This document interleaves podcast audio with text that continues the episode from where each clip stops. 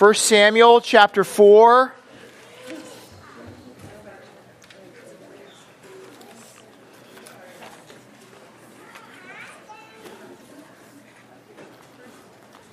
First Samuel chapter 4. Uh, how do you how do you get through to a teenager?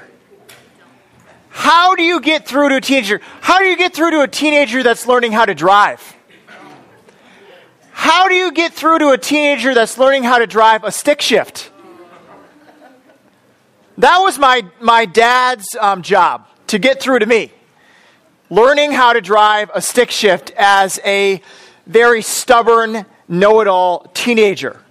And uh, my dad's uh, method of doing that is saying you can drive no other car except the Ford F 150 1985 red truck. And the stick shift in this guy was like two feet off the ground, right? And uh, he said, you know, get your driver's license. You can't drive the other car. You can only drive this car. So I was forced to learn. And uh, there was many driving lessons that were very frustrating, let's say, in the Ford F-150 with my dad. Uh, there was uh, much stalling. There was the uh, up a hill, stopped at a stoplight, uh, and trying to get going and rolling all the way backwards uh, into cars. Uh, there was the uh, we go on a drive, and dad says, just stop. And he stops. Okay, I'm getting out now. And he would just get out of the car and says, I'm walking home. You get there, okay? And uh, there was that kind of thing. My dad is a very patient man even patient in dealing with his son, learning how to drive a stick shift. I'm glad he was because now I know how to drive a standard, which is, uh, I think, comes in handy a lot. But this is the same kind of question we're going to try to answer today. Not how you get through to a teenager driving stick shift, but how do you get through to stubborn people? How do you get through to a stubborn nation? Israel. What does it take? To get their attention. And we are going to see a three act narrative this morning. And in these three acts, over three chapters, we are going to see the way that God gets through to Israel, or attempts to. So let's read the passage together. We're going to be jumping around from chapter 4 through 6. I'm not going to read all of it, but there will uh, be time. So just know that we're going to go into chapter 5 and 6. We're going to read from chapter 4 just right now. And the word of Samuel came to all Israel. Now, Israel went out to the battle against the Philistines. They encamped at Ebenezer, and the Philistines encamped at Aphek. The Philistines drew up in line against Israel. And when the battle spread, Israel was defeated before the Philistines, who killed about 4,000 men on the field of battle. And the, when the people came to the camp, the elders of Israel said, Why has the Lord defeated us today before the Philistines? Let us bring the ark of the covenant of the Lord here from Shiloh, that it let, may come among us and save us from the power of our enemies. So the people sent to Shiloh and brought from the ark of the covenant of the Lord of hosts, who is enthroned on the cherubim. And the two sons of Eli, of Eli, Hophni and Phinehas, were there with the ark of the covenant of God. As soon as the ark of the covenant of the Lord came into the camp, all Israel gave a mighty shout, so that the earth resounded. And when the Philistines heard the noise of the shouting, they said, What does this great shouting in the camp of the Hebrews mean? And when they learned that the ark of the Lord had come to the camp, the Philistines were afraid, for they said, A God has come into the camp. And they said, Woe to us! For nothing like this has happened before. Woe to us! Who can deliver us from the power of these mighty gods? These are the gods who struck the Egyptians with every sort of plague in the wilderness. Take courage and be men, O Philistines, lest you become slaves to the Hebrews, as they have been to you. Be men and fight. So the Philistines fought, and Israel was defeated, and they fled, every man to his home. And there was a very great slaughter, for 30 thousand foot soldiers of Israel fell. And the ark of God was captured, and the two sons of Eli, Hophni and Phinehas, died. The word of the Lord. Let us pray. Heavenly Father, this is your word. And God, I pray that we would uh, know how it can apply to our lives and speak to us today. And God, I pray that we would not be so stubborn that we would not be able to hear from you and what your Spirit might be telling us this morning. In your Son's name, amen. Well, I feel like maybe I've given you a false promise. I said, you know, you're going to hear about the great leaders of Israel from First Sam, from First Samuel. You're going to hear about Samuel and, and Saul and David. And you're ready to hear stories of David and Goliath and, and Saul um, defeating the Philistines and David defeating the Philistines. You're ready to hear all these things and hear about Samuel doing the same thing. But then we get this. You know, we get chapters 4 through 6. They don't mention Samuel at all. In fact, you don't see Samuel defeating any armies or doing any crazy things like that, like him rising to power. Instead, we get this very interesting narrative. Probably one you've never heard in church before in your life. Uh, one that is full of some crazy stories. Uh, that's one negative of preaching through the Bible, that uh, you get even crazy stuff. But I'm a firm believer that all parts of the Bible are helpful for us, for teaching, rebuking, and, and training us in righteousness. Even these kind of stories, they can teach us and speak to us. And we're going to see in chapters 4, 5, and 6, this chunk is what I call the ark dilemma. And what you're going to see is before the Lord can use Samuel to be a mighty warrior and to speak to the people, God first has to get Israel's attention before they can even hear from Samuel, even they can be directed in the right way. And so we see in chapters 4 through 6, 6 in this ark dilemma, we see that God is trying to get Israel's attention. And in Act 1 of the three acts, we see this principle. Principle 1 of Act 1, chapter 4. God gets through to his people by teaching them that their methods, no matter how religious, don't work without Him. God gets through to His people by telling them their methods, no matter how religious, don't work without Him. Well, we see the problem, don't we? There's a war. A war between this um, coastal nation, the Philistines, and the Israelites. And the Philistines are starting to encroach on Cana, on Israelite land. And we see that 4,000 people have been lost in one day. That's more than ever have been killed in one day on American soil, even more than the Battle of Antietam, which was the greatest loss we ever had in American history, which was over 3,000 in one day. Here we have 4,000 people lost in one day. And we see that what God does is, throughout Judges, and this came before for Samuel, and here, God uses other nations to bring judgment against the Israelites. And the typical pattern is when another nation attacks Israel and Israel loses, Israel repents and says, God, we have been going the wrong way. And they turn back to the Lord. But Israel has become so wicked, has become such a problem, that corruption is throughout the whole land, throughout all the tribes, and even among the religious leaders, the priests. And so, what do they say? Instead of repenting, which God wants, they say, I've, We've got an idea. I know what we should do. We should go to Shiloh and we should get this chest, the ark, this four by two and a half by two and a half box. It's worked before, right? They've taken this ark out and they've gone and they've beat Jericho. The walls came tumbling down when you had the ark out. If it worked before, it will work again. And this is their philosophy. So, what are they going to do? They go to Shiloh and they get Eli's sons, Hophni and Phinehas, who we saw earlier were labeled as worthless and scoundrels because they stole from people giving offerings in the tabernacle, for one, and they also slept with the women that came and served in the tabernacle.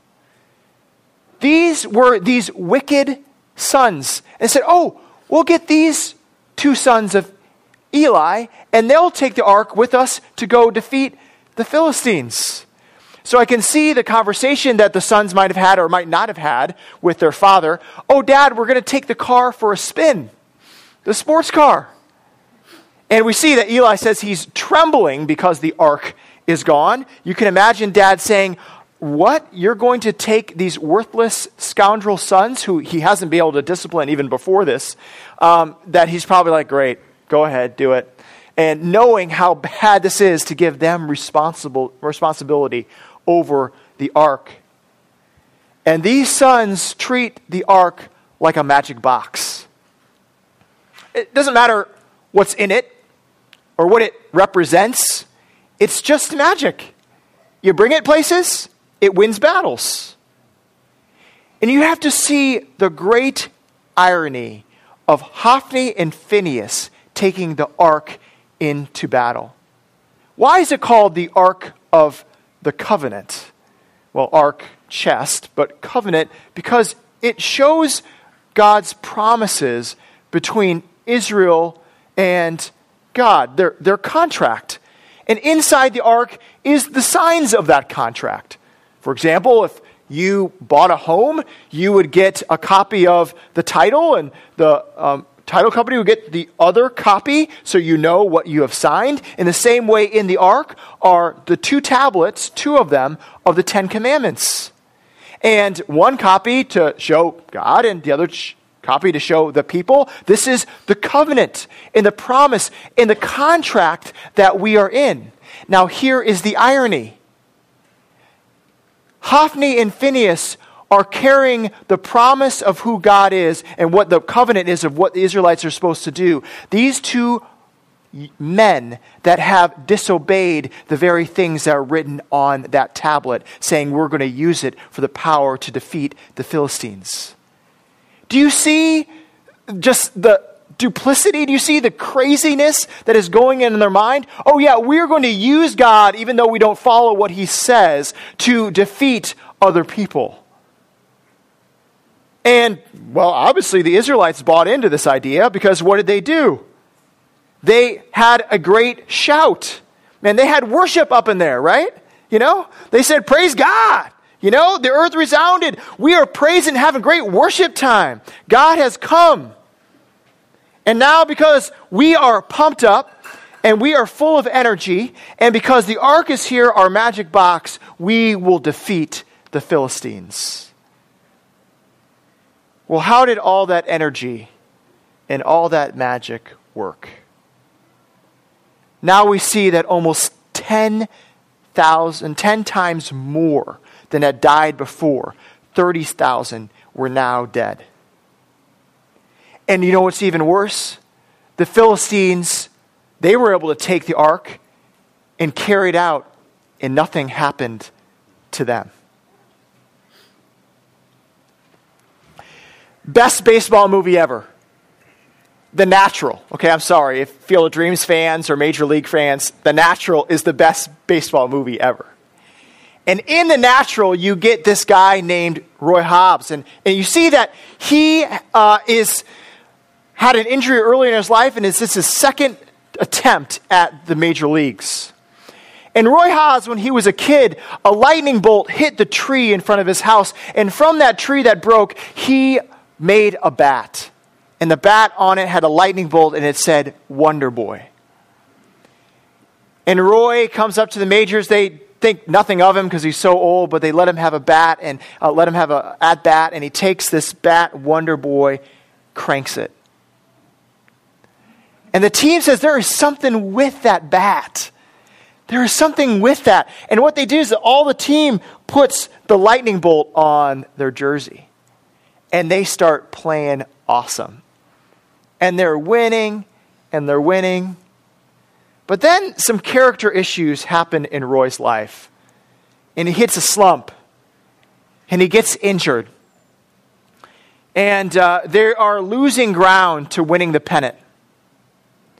And here it is at, at the end of the movie, and he's finally back at the last game to be able to win the pennant or not.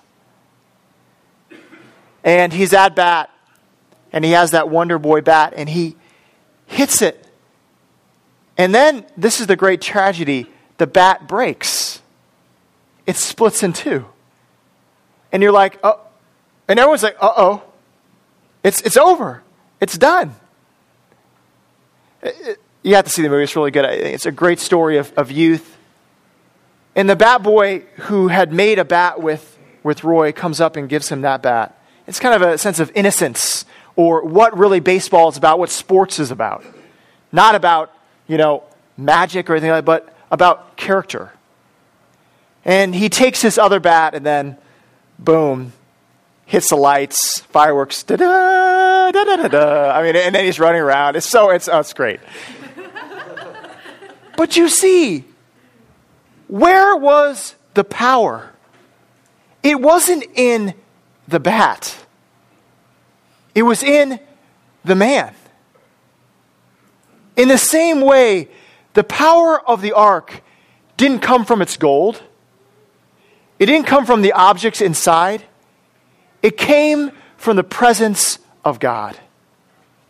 You see, to get through to his people, God took away the methods and religious things that they had to real, for them to realize the power comes from him. You can't simply use God. You can't simply say, God, you are the magic vending machine that I pop in the money and I just boom, and then out comes what I want. See, God doesn't want you to neglect a relationship with Him. We are tied to Him in a commitment to Him, not to being with Him only when He gives us things. And here's what the Israelites thought oh, maybe if we play loud music, maybe if we shout, maybe if we have these items, then we will be powerful. I'm sure glad we don't do that ourselves, right? Oh, maybe if we have the right music, mu- music songs on Sunday and we are praising out. Maybe if we have the right kind of community groups or the right kind of mercy ministry or the right kind of preaching, if we have these right kind of things, then finally it will work. Insert what you want within the church. And we try methods, altar calls, um, passionate services, whatever it might be, certain reading, 40 days of purpose. I don't care what it is. We insert these things and these methods to say, if I do these things, then I will get God. And God says this I will make the things that you think pump you up for me dry, so that you realize the only way that you will receive power is from me and not those things. I sure hope you don't have a CD on, on there and say, oh, if I listen to CD back from the 90s that I loved, that I was praising Jesus at that time, that's going to pump me up and I'll be fine again. Listen, it's so easy. Uh, sorry, I'm going to just extrapolate for a second. It is so easy for Christians that have been Christians for a little while, three or four years, say, oh, my life is getting dry. I, I try to go back to this verse that I loved or this thing that I loved to give me the power and the strength to move forward. It's just not doing it anymore because God is saying it's not the method that matters, it's me. I want you to come to me.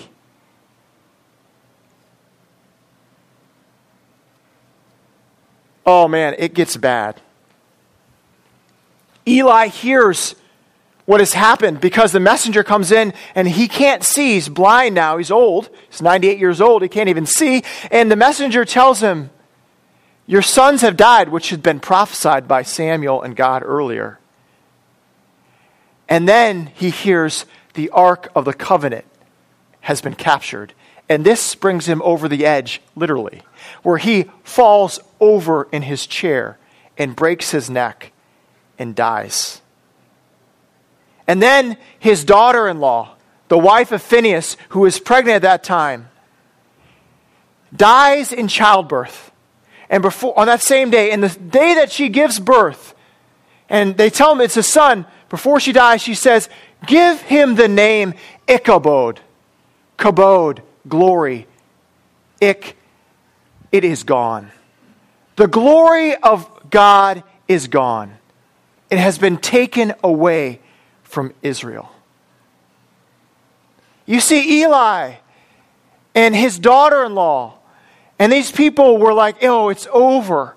God is no longer present. Little did they realize the very faithfulness and promises that was in the very box where they found their, their faith. That in the box, what was there? The Ten Commandments. And what else was in there? Manna. And what did the manna show? The manna showed while the Israelites were wandering in the desert after they had left Egypt, that God would provide for them. He would be with them even when there was no food around. He would provide food for them so that inside the ark, inside this box, was this food to show, I will be faithful to you. But Eli didn't see it. Phinehas' daughter didn't see it. That God is doing a work upon Israel by having the Philistines be the judge upon them to show that they need to get to a place where they finally repent. It's Act 1. Act 2. Don't worry, the two act the other twos are a little shorter. Act 2. To get through to people, God shows that all other gods fall before him. Act 2. To get through to people, God shows that all other gods fall before him. Chapter 5, if you have your Bible, I hope you're looking right here. Chapter 5. When the Philistines captured the ark of God, they brought it from Ebenezer to Ashdod. Then the Philistines took the ark of God and brought it into the house of Dagon and set it up beside Dagon. And when the people of Ashdod rose early the next day, behold, Dagon had fallen face downward on the ground before the ark of the Lord. So they took Dagon and put him back in his place. But then they rose early on the next morning. Behold, Dagon had fallen face downward on the ground before the ark of the Lord, and the head of Dagon and both his hands were lying cut off on the threshold. Only the trunk of Dagon was left to him. This is why the priests of Dagon and all who enter the house of Dagon do not tread on the threshold of Dagon in Ashdod to this day. Well, the hand of the Lord was heavy against the people of Ashdod and he terrified and afflicted them with tumors, both Ashdod and its territory. And when the men of Ashdod saw how things were, they said, The ark of God of Israel must not remain with us, for his hand is hard against us and against Dagon, our God. So they sent and gathered together all the lords of the Philistines and said, What shall we do with the ark of the God of Israel? They answered, Let the ark of God of Israel be brought around to Gath. So they brought the ark of God of Israel there. But after they had brought it around, the hand of the Lord was against the city, causing a very great panic. And he afflicted the men of the city, both young and old, so that tumors broke out on them. So they sent the ark of God to Ekron. But as soon as the ark of God came to Ekron, the people of Ekron cried out, They have brought around us to the ark of God of Israel to kill us and our people. They sent therefore and gathered together all the lords of the Philistines and said, Send away the ark of God of Israel and let it return to its own place, that it may not kill us and our people. For there was a deathly panic throughout the whole city. The hand of God was very heavy. The men who did not die were struck with tumors, and the cry of the city went up to heaven. So you say, this is great superstition, right? This Old Testament superstition. It's really a battle between Dagon, this uh, god of corn, and the ark, which is the God of Israel. It's just two different magic objects going against each other. Well, the thing is, there is a difference between the Ark of the Covenant and these other idols of other nations. See, God attaches himself to objects in certain periods of time, like what? The burning bush. He attaches himself to a whirlwind. And he attaches himself for a longer period of time to the Ark of the Covenant. Does that mean that God is the Ark? That God is the bush? That God is the whirlwind? No. Now, hear me, please. The ark on top had that gold cover. And on top of that were two cherubim, two angels. And the two angels were looking at each other, and there was space in between them. The thing is, they were looking at the presence of God. God would dwell upon the top of the ark. Was there any figure there? No. God is not manifest, manifested through a figure, through a thing. God is omniscient, omnipresent. He is everywhere.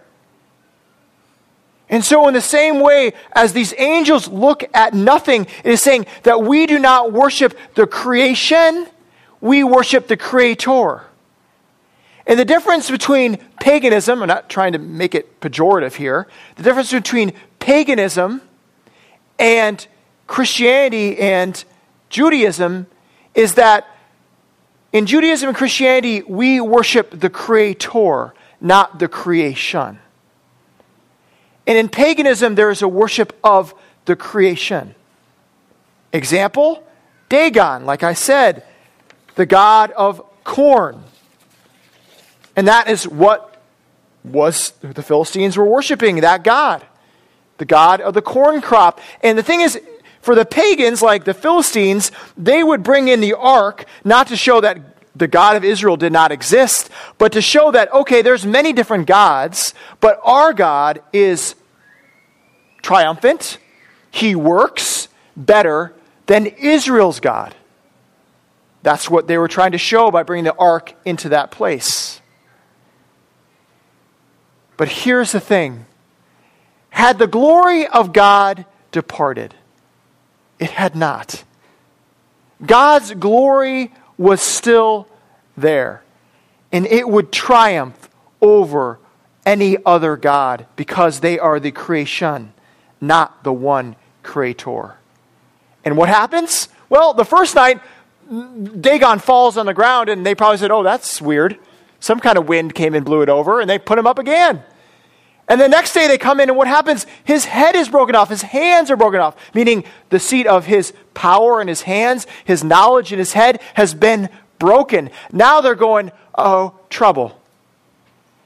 And then plagues break out, and we see that has meaning to them because they remember, oh, I remember what happens with the, with the Israelites' God. What does he do? He brings plagues upon the people like he had done to the Egyptians. He's doing the same to us.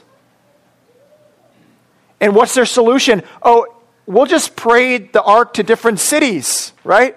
Maybe it's just this city that has a problem. That makes sense. Maybe it's the drinking water or some kind of disease. No, they take it to another city, happens there. And then when they take it to the third city, what does the third city do? What are you doing? Do you hate us too? I mean, would we take it to Milwaukee or maybe Chicago? Oh, wait, wait what? These Appletonians hate us. Don't bring it here. See, no matter if you worship me or not, God says, when you face me in my glory, all your gods will fall. No matter whether you worship me or not, when you are up against my glory, all your gods will fall. See, the Israelites presumed on the power of God. The Philistines defy the power of God. I'm sure many of you have corn gods around your house, probably. No, we don't have that. We have cheese gods right on our heads.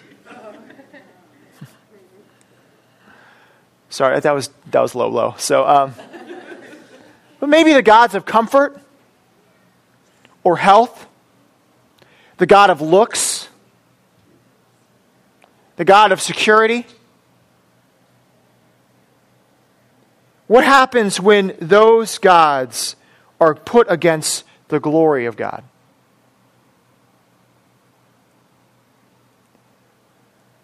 I find when I'm at weddings or around people uh, or friends that might be uh, very far from the church or very far from Christianity, maybe yourself. And I call them epiphany moments in people's lives. It usually happens when they've had one too many beers. And usually it all comes flooding out to the pastor, right? Man, my life is a wreck. I'm done doing the drinking like I'm doing. I'm done living this way. And when they finally are put up against the glory of God, they say, This is not working for me. Maybe you've had that epiphany moment where you've just been broken, man, my marriage is just not working. This relationship is not going. My job is just not where it's supposed to be. And I'm just hitting against my God's not working.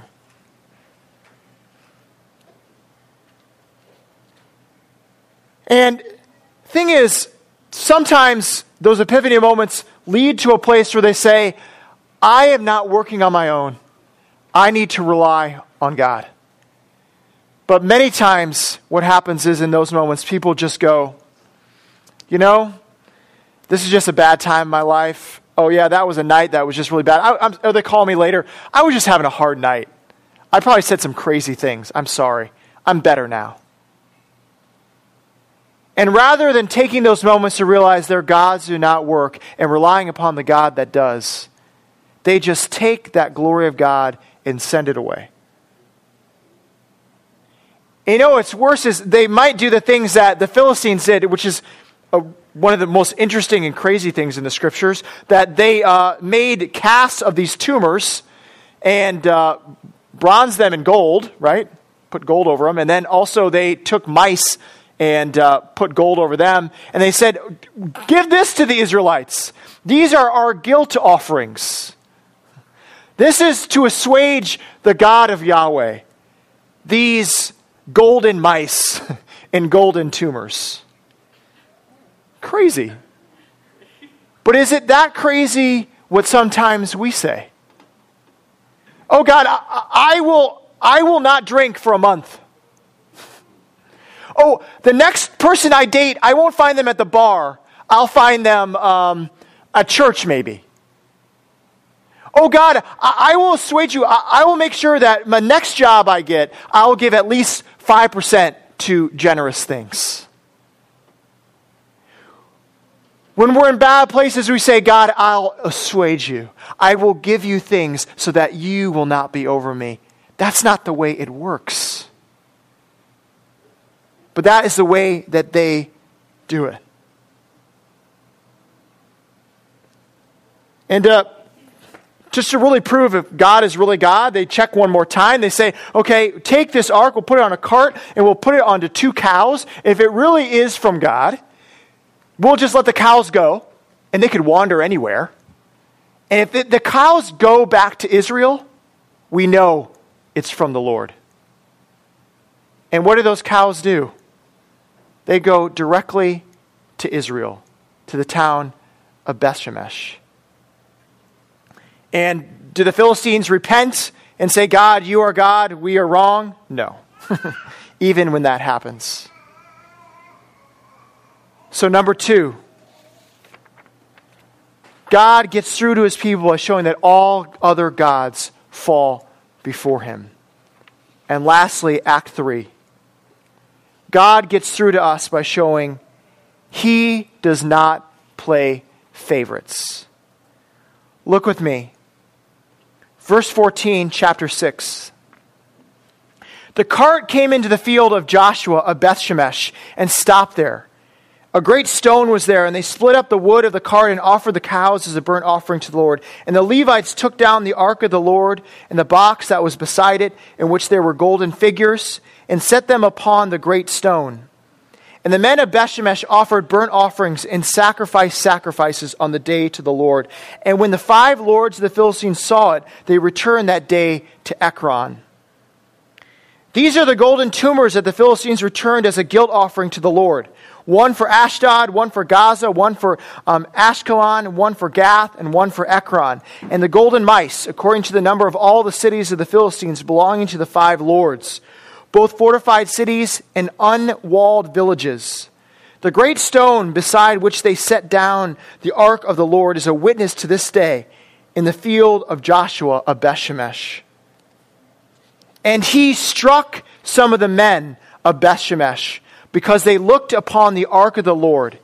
He struck 70 men of them, and the people mourned because the Lord had struck the people with a great blow. Then the men of Bethshemesh said, Who is able to stand before the Lord, this holy God? And to whom shall he go up away from us? So they sent messengers to the inhabitants of Kiriath Jearim, saying, The Philistines have returned the ark of the Lord. Come down and take it up to you. You see what happens here? The ark returns to Israel. And they're celebrating, they're sacrificing. Look what's happened. And they do something wrong. They uncover the ark and look upon it, which you're not supposed to do, and uncover it and look inside of it. And it's a huge blow what happens. 70 men in that town die.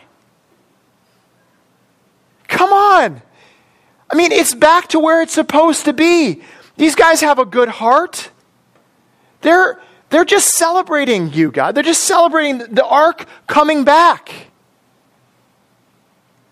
Please hear me. God does not play favorites. And when we think, oh, my heart was in the right place, man, I, am doing okay things, and we break his law, it doesn't matter who you are. He is holy. You are not God, and He is. And they beg the question who is able to stand before the Lord, this holy God? What is the answer to that question? No one. No one is able to stand before a holy God.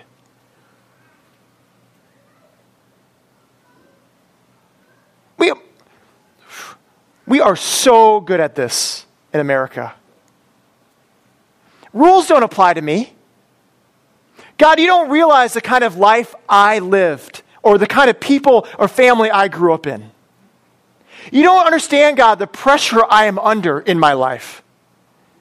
God, you don't know the kind of things that I have faced.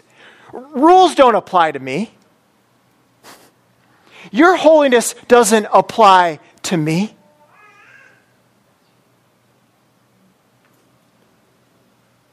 Christian, hear this. His holiness does apply to you, no matter where you're at. And if you are fooling God and saying, Well, I have my life this way and I live the rules the way I want to live, you are fooling yourself.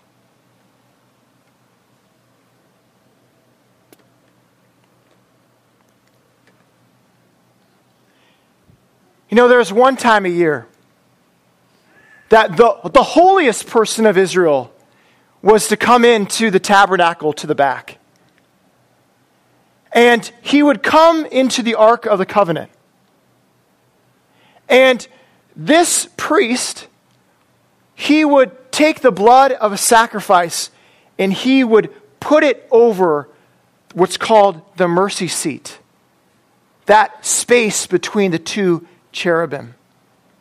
And he would place that blood up top of that ark to show that for me to be in front of a holy God, there needs to be a sacrifice. To me to be in front of God, there needs to be a guilt offering that is placed. You know, there is no image between the two cherubim. But Hebrews says this, a book that talks about the ark a lot. It says, there is an image of the invisible God. There is someone that sits upon the mercy seat. there is one whose blood has been sacrificed upon that place, and it is Jesus Christ. How can we approach a holy God? We can approach a holy God because he has given us his son as a sacrifice that we can come to him.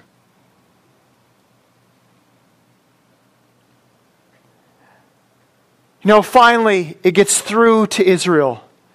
Finally, they're starting to realize that they have no chance of going against a holy God, that they need to repent.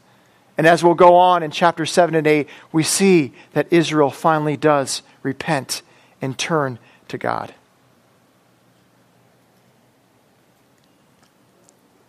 You know, this might sound like fire and brimstone preacher, right? The holiness of God. That's really what that, these chapters are about. But I'm telling you, you know how God really gets through to us? He gets through to us through kindness. What does it say in Romans? His kindness leads to repentance. The way that God gets through to us is by putting his son as his image bearer. That we can approach a holy God because he took the sins that we have upon himself. So that we can approach this vast and holy God. And so, God, we come to you only because of what your son has done for us we trust in him. I hope, I hope, I don't know where you stand with the Lord. I don't know where you're at. But I would hope maybe today might be the day that you say, I need to rely upon Jesus Christ. I need Him to face a holy God.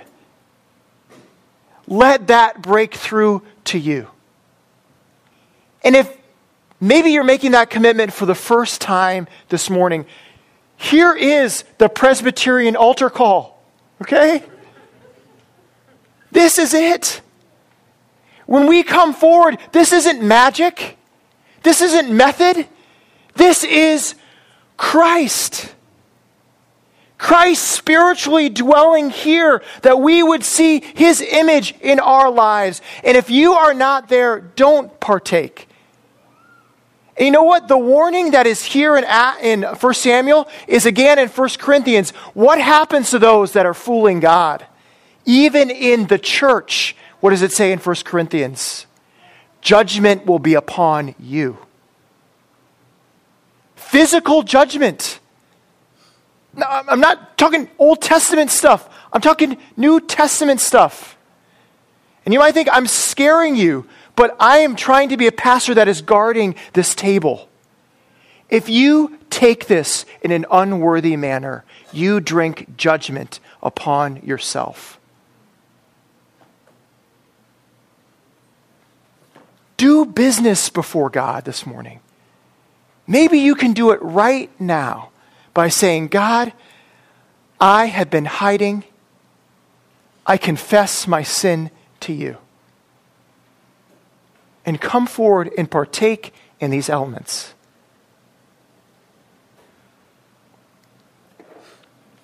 Well, let us prepare our hearts, shall we?